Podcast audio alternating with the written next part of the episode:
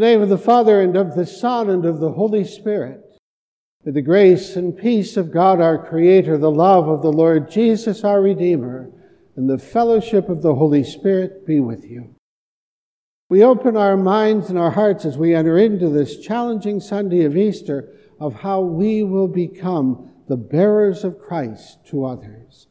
Let us open our hearts to receive Christ's grace.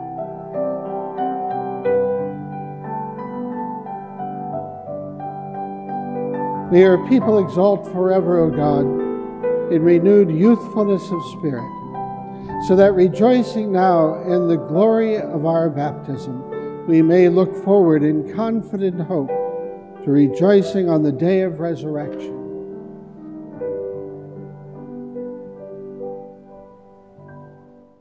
The Lord be with you. A reading from the Holy Gospel according to Luke. The two disciples recounted what had taken place on the way and how Jesus was made known to them in the breaking of bread. While they were still speaking about this, Jesus stood in their midst and said to them, Peace be with you. But they were startled and terrified and thought they were seeing a ghost. And he said to them, Why are you troubled? And why do questions arise in your hearts? Look at my hands and my feet, that it is I myself. Touch me and see, because a ghost does not have flesh and bones, as you can see I have. And as he said this, he showed them his hands and his feet. While they were still incredulous for joy and were amazed, he asked them, Have you anything here to eat? They gave him a piece of baked fish he took it and ate it in front of them. He said to them, These are my words that I spoke to you while I was still with you, that everything written about me in the law of Moses and in the prophets and Psalms must be fulfilled. Then he opened their minds to understand the scriptures.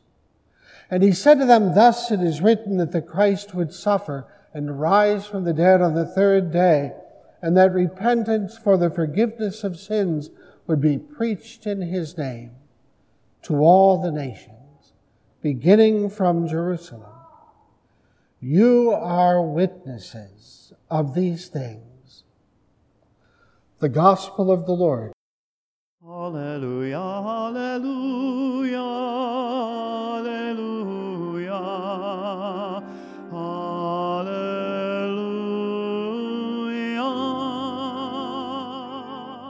I have a friend who loves movies, old movies, current films. It is one of the few things he can still get excited about in a COVID year. He texts me, You've got to see this. He said, It's got everything suspense, epic, struggles, good against evil. I text him back, Is this a movie you're describing or a family reunion? We live in a hyperactive society in a hyperactive age. Whether it's the Final Four in basketball or the Rock Hall inductions or the NFL draft in Cleveland. Whether it's economic uncertainty or political intrigue, we become accustomed to a certain amount of hyperbole and inflated expectations, as if life was being choreographed by industrial light and magic. So, what do you do with a real event like Easter? The Easter season, of which this is the third Sunday, offers a seven week reflection on the meaning of Christian faith. Easter isn't simply a proclamation that Jesus is risen, like some repeating news headline 21 centuries later. Jesus still risen, details at 11.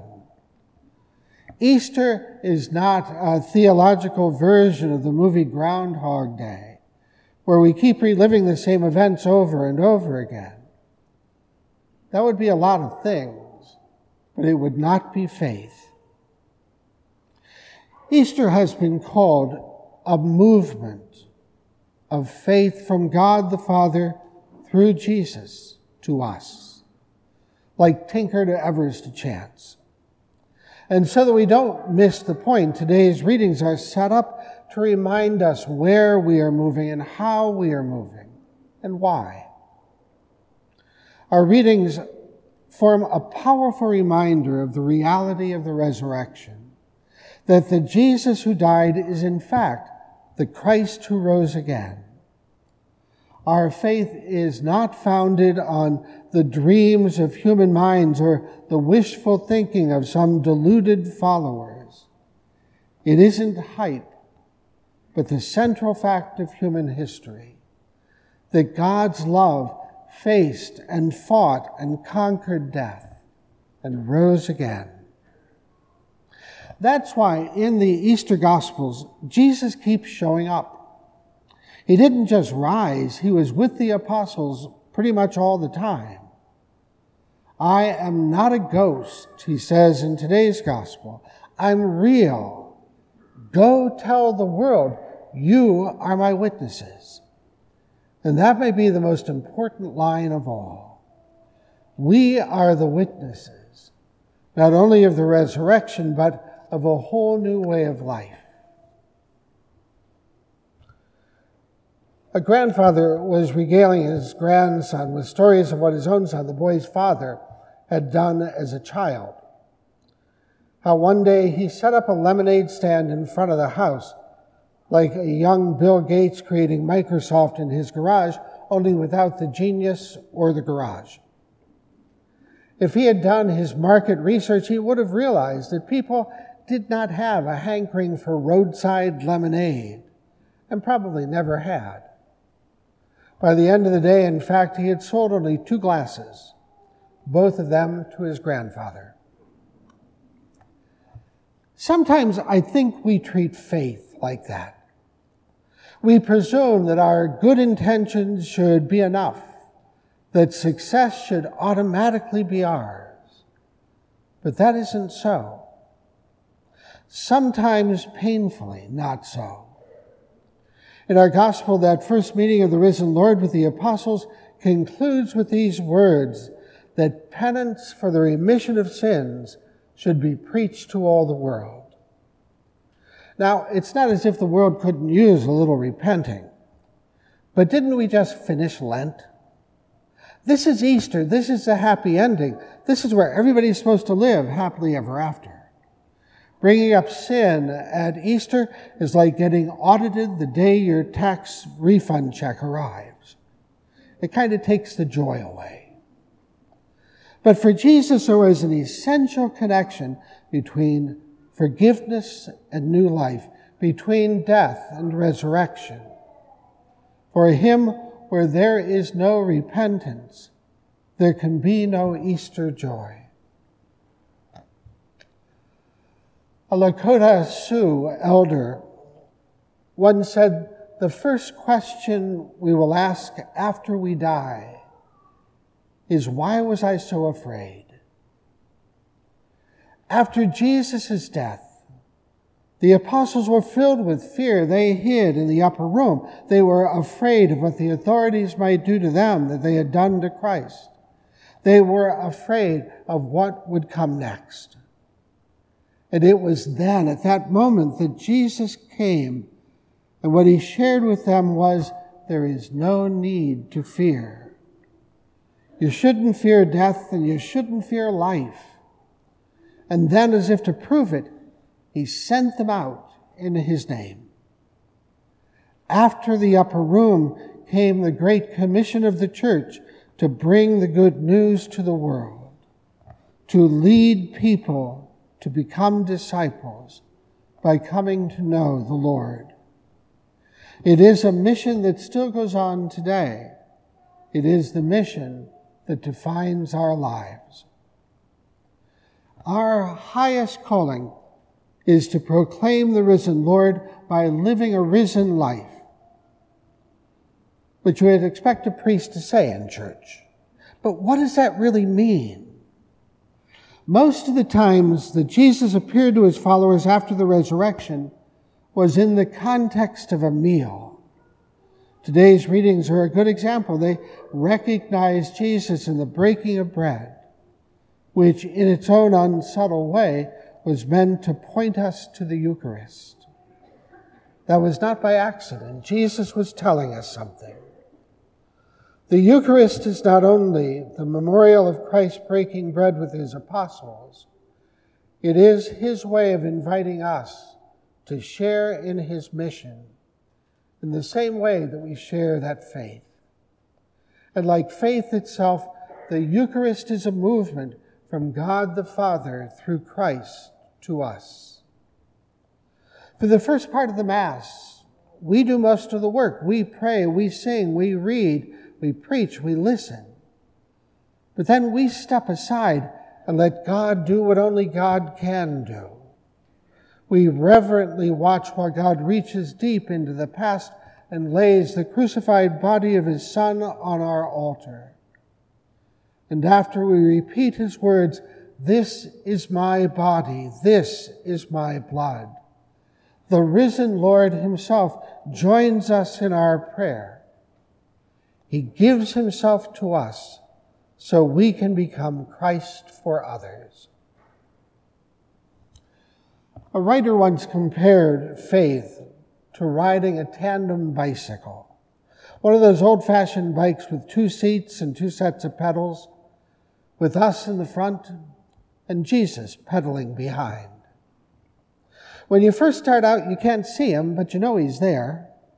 You can feel his presence when the road gets steep or when you start to get tired. You feel him there helping you along. Then Easter comes. And Jesus said, Let's trade seats. And what had been an easy trip is now totally transformed. When we were in control, the ride was predictable. We were in charge. We got to choose where we were going, how fast or slow we moved. But when Jesus takes over, everything has changed. Because his goal is not a scenic ride. His goal is to get us somewhere.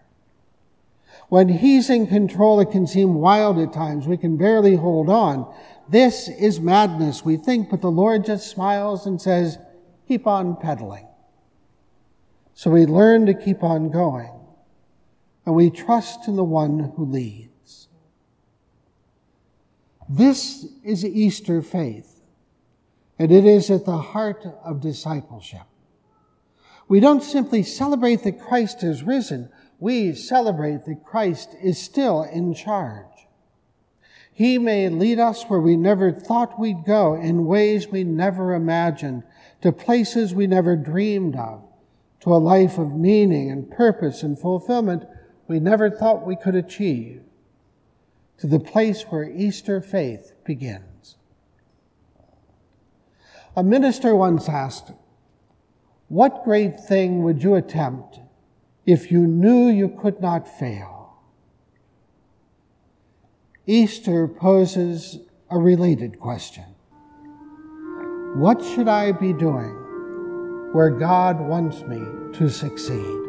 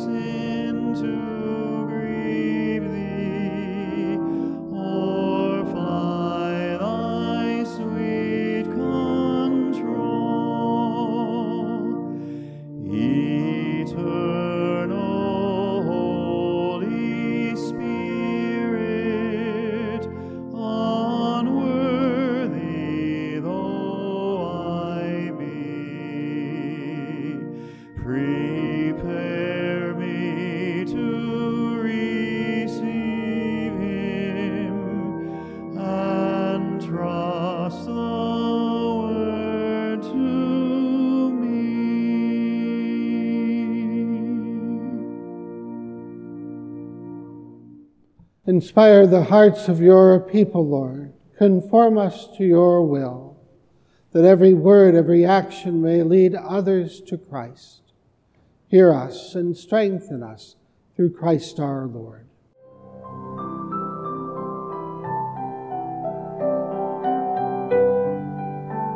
Let us pray. Look with kindness upon your people, Lord, and grant that those who are pleased to renew this paschal table may attain the incorruptible glory of the resurrection.